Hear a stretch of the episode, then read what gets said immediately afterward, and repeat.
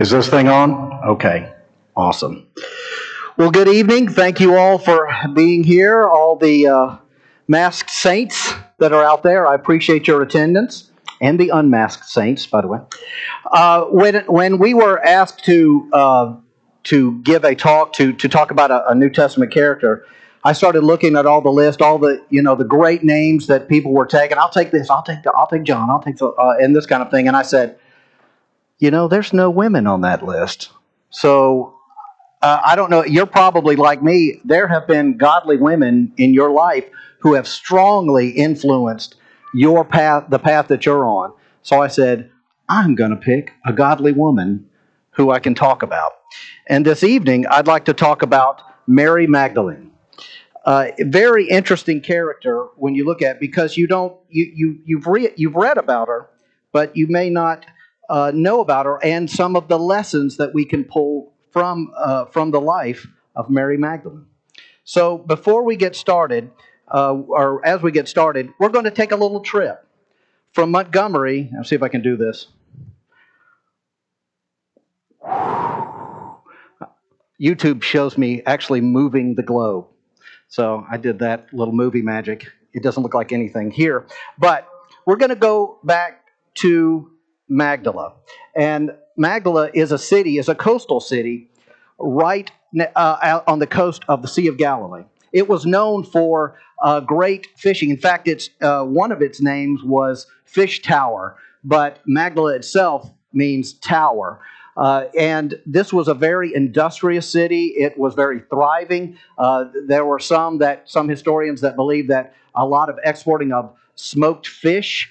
Uh, this is the actual. Uh, they they just unearthed this uh, just a, a, couple of decades ago, a few decades ago, and and they have continued to unearth parts of Magdala, the original city uh, site.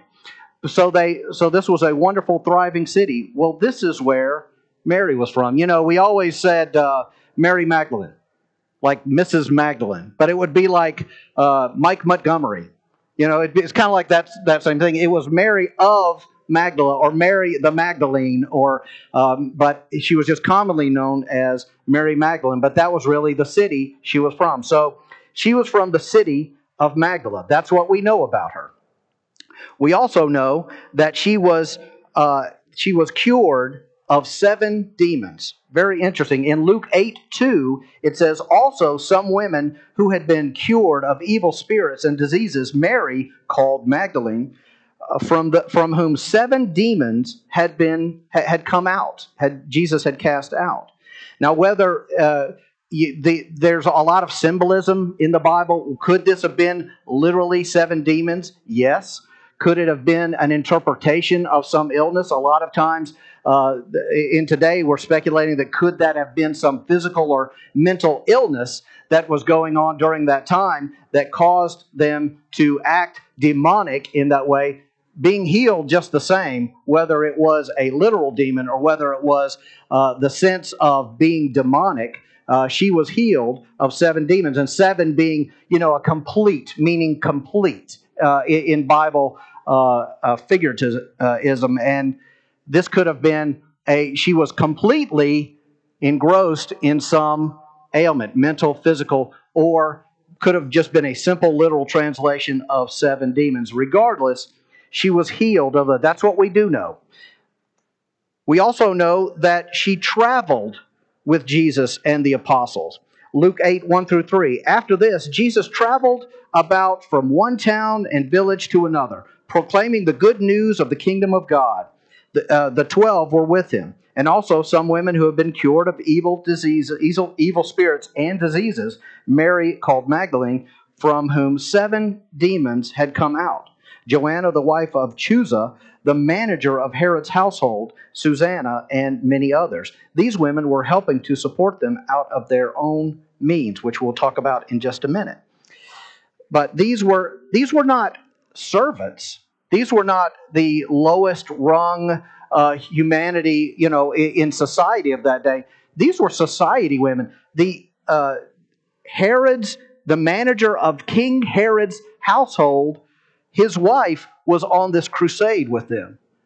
uh, and some have speculated, it is not specific in Scripture, but some have speculated that Mary was, she was well to do herself. She had means. That is literal. That is from the translation, or from the Bible, because the women supported the work of Jesus and his apostles with their means. Now, that had to be some physical means. I could see meal preparations and this kind of thing, but it also had to do with uh, the the financial means. There were, you know, it wasn't free to live. It hasn't. Ne- it's never been free to live in any time and place. Not really.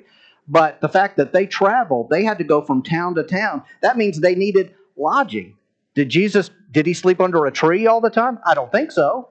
Somebody had to make those arrangements. So it stands to reason that the women that were helping to support them were also traveling with them, so they could have been making some of these arrangements for them going you know maybe even going ahead and finding like a i work uh, the, the place where i work we have a whole uh, uh, department dedicated to travel. Uh, it's called destinations. It's just a it's a subset of our buddy but that department their job is to uh, look down the road and say we need a meeting place and we need hotels and we need meals and we need a place for events and we and they do all of this planning ahead of the, the meeting actually going on. Isn't it interesting to think about well did, jesus was going to a city the apostles were going with him to a city.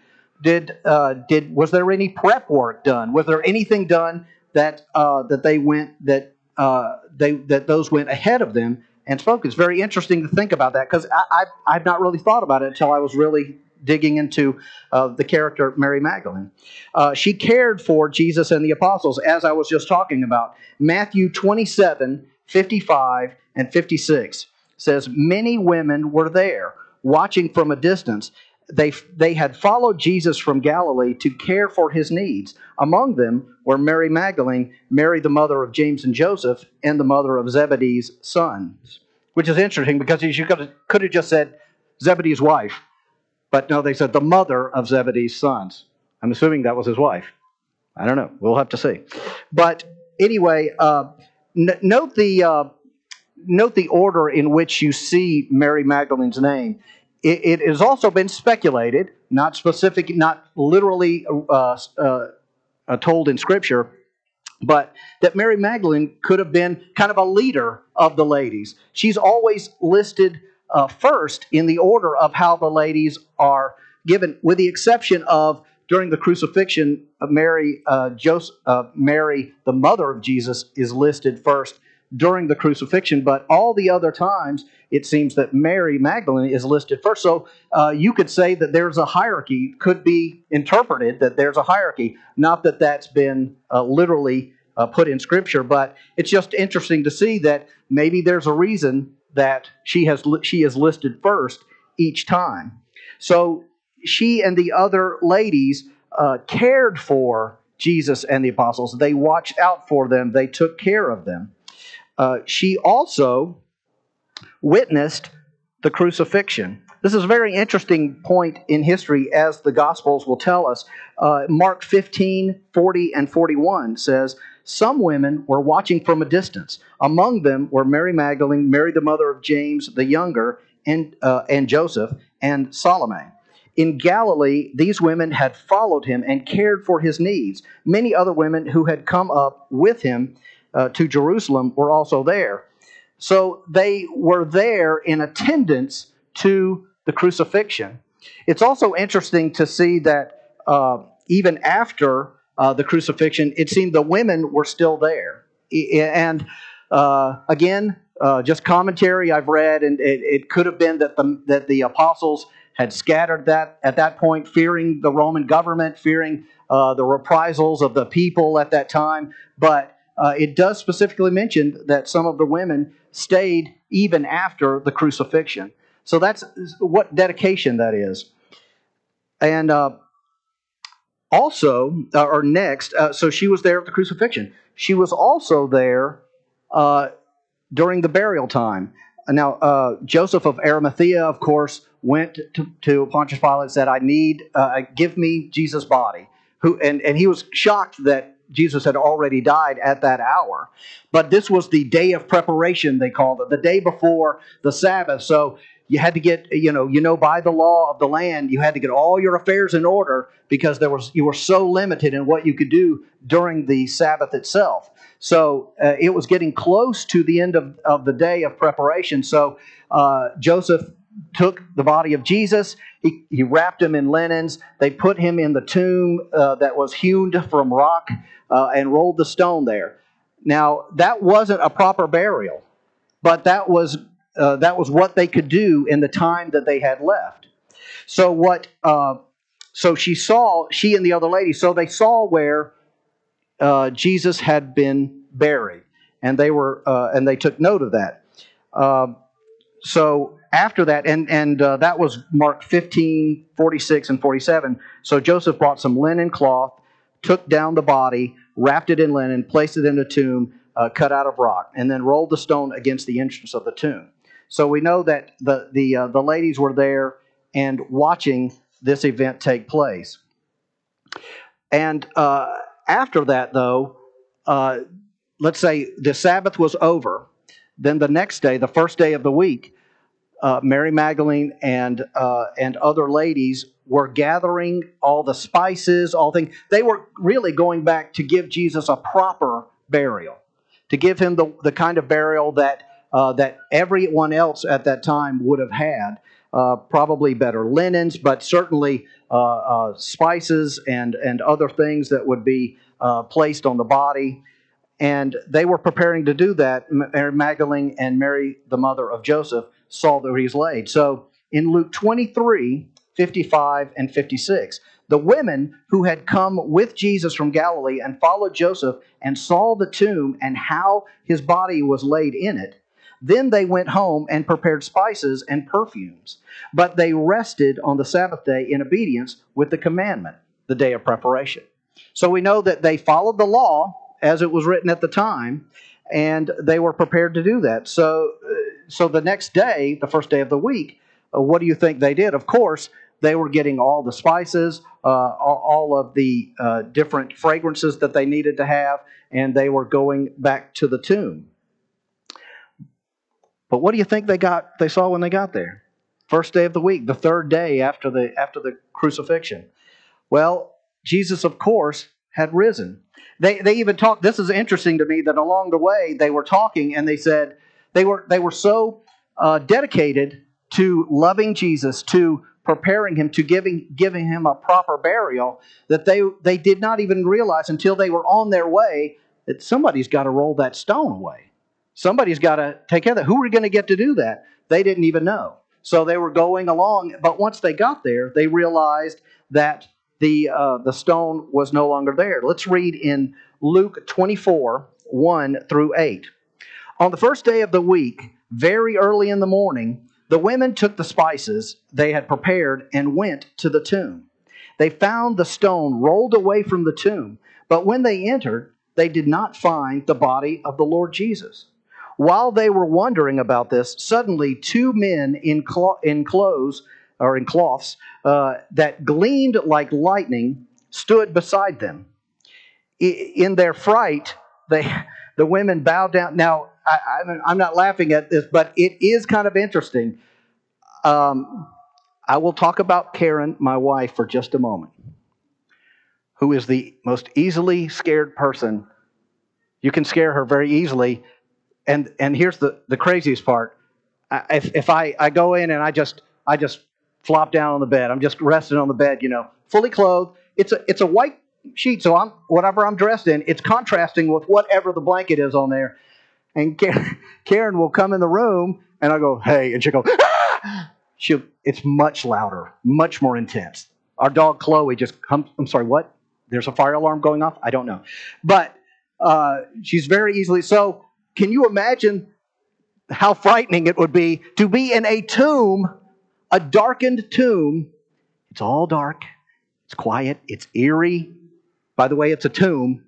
And then these two gleaming guys show up. Are you doing? Ah! You know, I could just see just them just jumping out of their skin. That's that would be uh, interesting to see, uh, as long as I wasn't in there, the one being scared. So the women bowed down their faces uh, to the ground. But the men said to them, Why do you look for the living among the dead? He is not here, he has risen. Remember how he told you while he was still with you in Galilee? The Son of Man must be delivered over to the hands of sinners, be crucified, and on the third day be raised again. Then they remembered his words. So, it, is not that interesting? They, they had followed Jesus and, and heard his teachings the whole time. He had said this to them. He had said this to them as a group or as individuals, but he said this earlier that uh, you know the, the the temple can will be raised in three days. All of these these uh, the symbolic words that said that he was going to to rise again, but it's just it's hard to believe. It's hard to take that in when when something that fantastic is said to you, and so much of what Jesus said went over the heads of those that he was speaking to, and really speaking directly to us today. But when he said these things, uh, they, they did not understand fully what he was talking about. So then, like, like the apostles, as we find out when they go and try to tell them, that everyone thought the same thing. He's gone. He's never coming back. What a hopeless situation that would be in if the one that you had followed the one that you knew was the Son of God, had performed all of these miracles, and then all of a sudden, he's just gone. And you're left without, without anyone. And, and yet, he told you the whole time, I'm coming back. I'm coming back to this earth. How interesting it is that even uh, today, uh, we kind of do the same thing. When we, when we look at our lives, we, uh, we look at, uh, at God as so far away from us not, not next to us, not with us. The, the decisions we make, uh, the, this crazy time that we're living in, uh, this, this is a time that we should be holding ourselves, pulling ourselves closer to God and not, not pulling away, not, not walling ourselves off from Him. And how wonderful it is that we're able to come here and meet, uh, even in these odd circumstances, spaced comfortably apart. Uh, but isn't it wonderful that we're able to do that to uh, as I've always I've always said, Wednesday night that's when you get your batteries recharged. Uh, you get a good fix on Sunday, and then Monday, Tuesday, Wednesday, you start you start wearing out a little bit, and then you you know. But when you get to Wednesday, it's that it's that battery recharge that can get you through to the weekend and back to Sunday. But uh, but Mary Mary and uh, the other ladies and uh, the the apostles were all like this. They they had They've kind of uh, given up. The story is done for them. Interesting, very interesting. Um, also, uh, or next, uh, was the uh, Mary was the first one that uh, Jesus uh, appeared to. Mark 16, 9 through 11. When Jesus rose early on the first day of the week, he appeared first to Mary Magdalene. Interesting note the first person that he appeared to was Mary Magdalene, out of whom he had driven seven demons. She went and told those who had been with him and who were mourning and weeping. When they heard that Jesus was alive and that she had seen him, they did not believe it. So, this woman who was a leader in, uh, among, the, among the women of the group that took care of him day in and day out, took care of the apostles day in and day out, when he came when she came to them and told them that she had seen Jesus, they didn't believe her. They had to uh, other things had to transpire for them to do it. And then of course Peter jumps up and runs to the tomb, you know, to try to find out for himself. But they, we have all of these other events that happen. But uh, I just I find it wonderfully noteworthy that Mary Magdalene was the one to bring them that message, that news that Jesus had in fact risen as he said he would. These are very interesting, but these are, this is the bulk of what, now, Mary is uh, more than likely not the sinful woman who washed Jesus' feet with her hair. There was speculation of that. Uh, and, and there are so many other things. Uh, there were um, there were thoughts that she was possibly a uh, lady of the evening. If you're too old, Google that, but please be careful. Uh, don't Google that. But that she uh, she was of ill repute. Let's say that she had a that she did not have a good reputation. The kids are right here. I just can't. Uh, so uh, but but all of these, there, there's nothing to back these this, these arguments. But but even what we just read, just these few articles that we read, and just what we know about her, what what a wonderful, inspiring woman that that she was. Now, uh, did did you ever did you ever think about how Jesus traveled? I ne- I never really did. I assumed when I saw the flannel graph that when I was a kid that was put up on my little school board, you know, uh, it was a picture of a felt Jesus and a pile of felt apostles stuck on the little felt board, uh, the flannel graph, as I love to call it, uh, and and it was on there, and it was just them. It was the twelve, and it was just Jesus. But isn't it isn't it just so interesting that there had to be more? There had to be an entourage that traveled with Jesus because they they were were they going to beg for every meal that they had? Were they just going to assume that, you know, yes, a miracle could have happened every single time at every single meal? But I don't think that was the point of Jesus being here, just to use his miracles to feed his apostles. So these ladies who took care of them out of their own means, they did all of this wonderful work for them. They were the, the infrastructure or the entourage that took care of Jesus. Uh, and um, I, am reminded of I just uh, I, I work for Alpha and we just finished shooting some commercials, which is really an interesting process uh, because you see the finished product on TV, but behind the scenes there there were approximately we shot several 30 second commercials. Uh, one took all day that for one 30 second commercial, and so we shot. Um, four commercials. So that was four days, four entire days that we spent shooting one commercial each day in different cities. So the group there, the uh, the crew had to bring in special lighting, uh, special uh, diffusion, you know, to, for the lights, any kind any kind of special thing to make the lighting just perfect. There were uh, someone to do makeup. There was someone for wardrobe.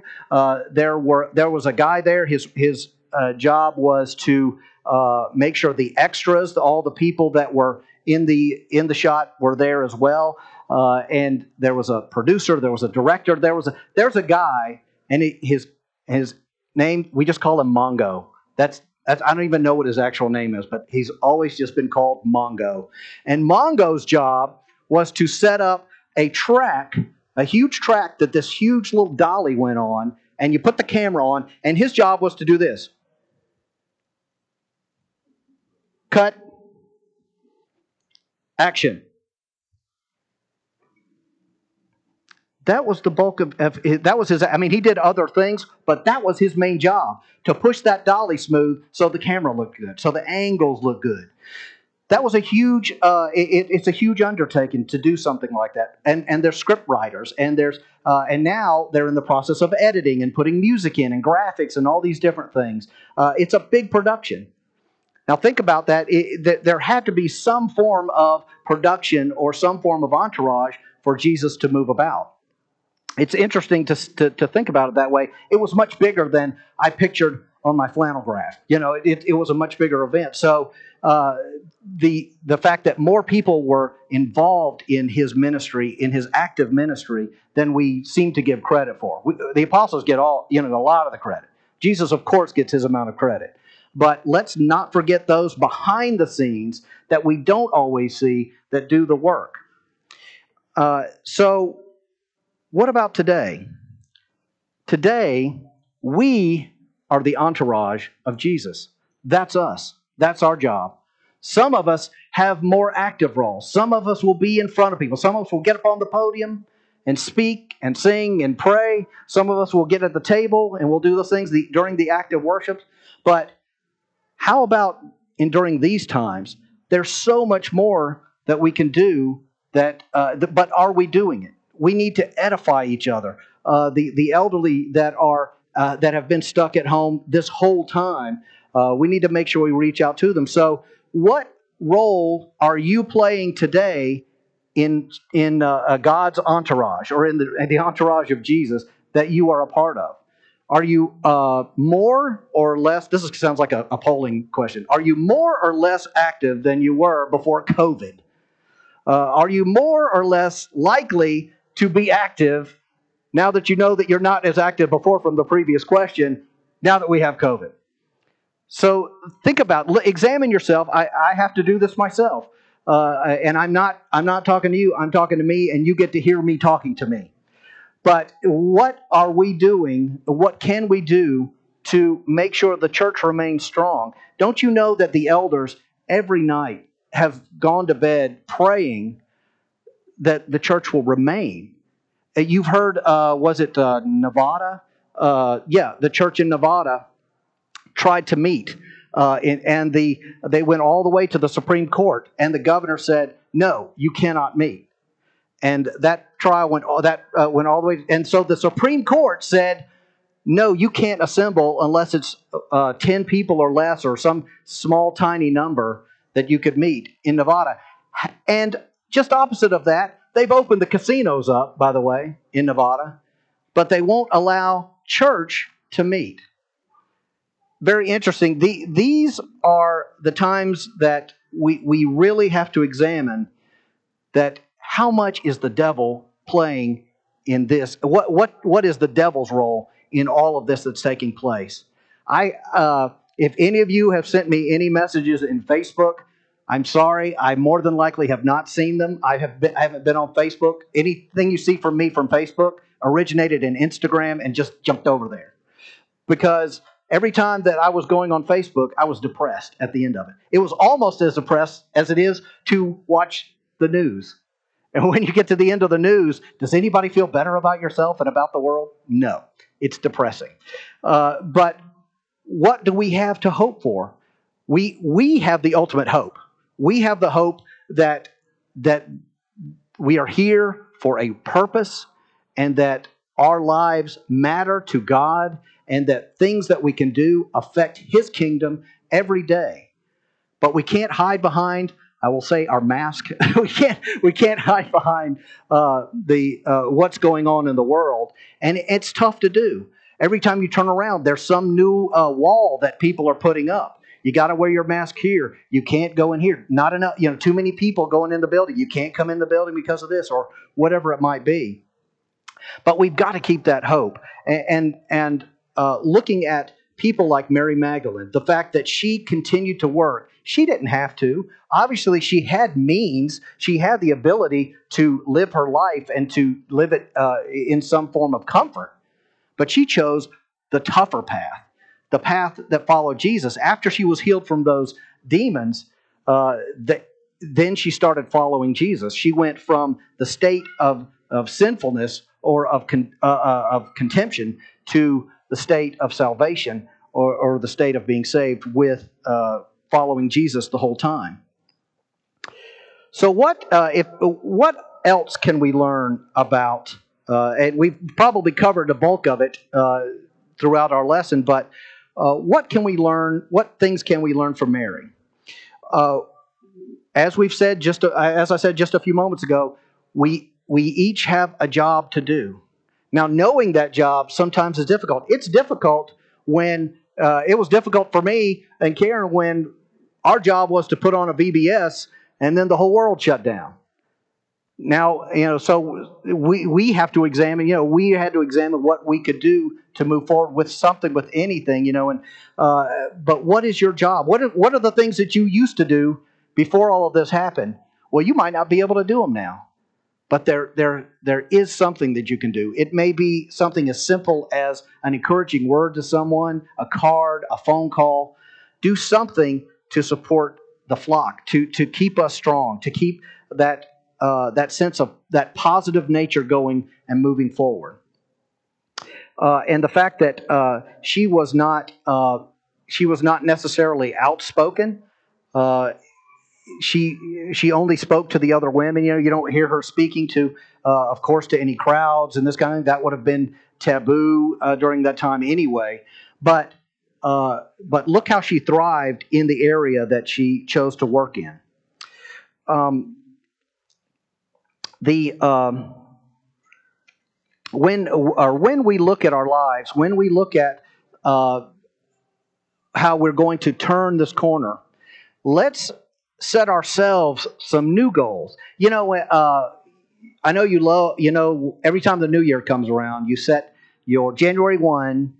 You set your resolutions, and then by the third, you know, half of them are gone, and then by the end of the month, you forgot what they were, and you deny their existence. I didn't say that I was going to do that. That was all the way last year, but uh, as we as you look at how we're turning this corner, may you know, eventually we're going to get past this. Eventually, we're going to get to I don't know what the new normal will be, uh, but hopefully it'll be better than what this is. But whatever the new normal is, that would be a time of sort of rebirth, of of renewal. Think about what uh, what you can do. Maybe set you some uh, priorities or some uh, goals that I'm going to do this different. This is kind of a a reboot, if you will. Uh, we can start over after this, uh, after we get past all of this, and try something new and try something better and bigger and bolder. Uh, let's let's think about this as a time of renewal of, and prepare yourself for that.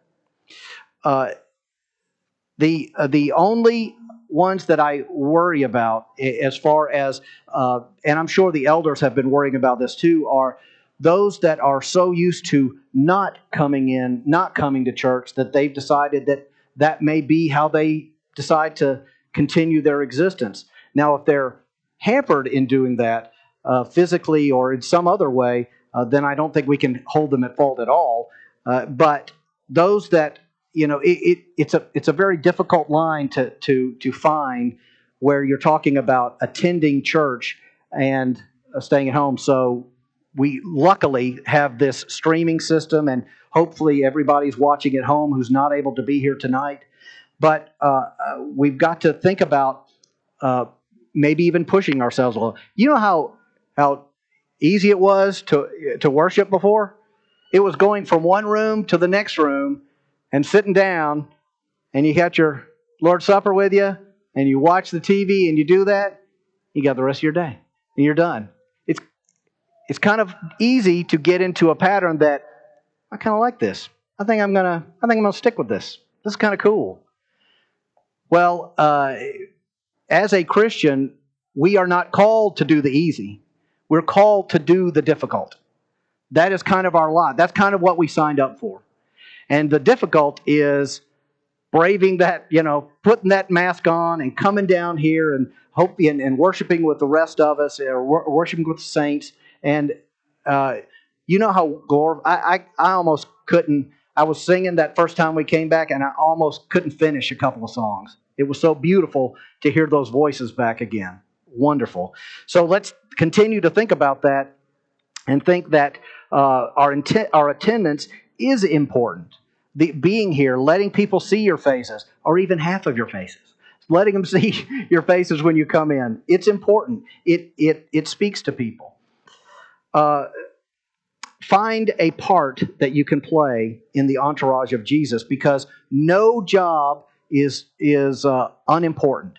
Everything that you do in uh, in the church is important because everything you do is seen by someone. You are, and I've, I've used this phrase before in, in teaching our the, the, the prayer class, uh, and I've heard it in many places, but you may be the only Bible that someone reads today. You are the only example, you may be the only example of Christianity that someone sees today. Make that the best example you can be. Put your best foot forward. Make sure that you are, uh, you are living a way that is an example to others, that ex- it is exemplary. Um, but Mary is, uh, I, I, I, loved uh, learning about Mary Magdalene. There are so many other uh, people that played, uh, I would say, you know, we would call them minor roles versus major roles, but minor roles that were still so important. And this is what I, I'm encouraging you to do. You don't have to be the, a big player, but get involved. Be a part of, uh, be a part of the church. Be a part of the congregation. And uh, like Mary, she was healed of demons. Uh, she was healed of some affliction, and uh, she then followed Jesus. We have that same opportunity. You have that same opportunity tonight. What uh, and and I've used this phrase when I've uh, when I've talked to my sons about growing up. I said everybody's got their personal demons that they have to fight, and you have to fight them sometimes every single day. We all have them. Sometimes the demons win, but hopefully most of the time the demons lose. So if you have any of those personal demons, those things that are keeping you from being uh, the best Christian you can be, to be that example to others, to be the only Bible that someone reads today, if you are struggling with that, come forward. If you need our prayers, if you need any help at all, come forward as we stand and sing.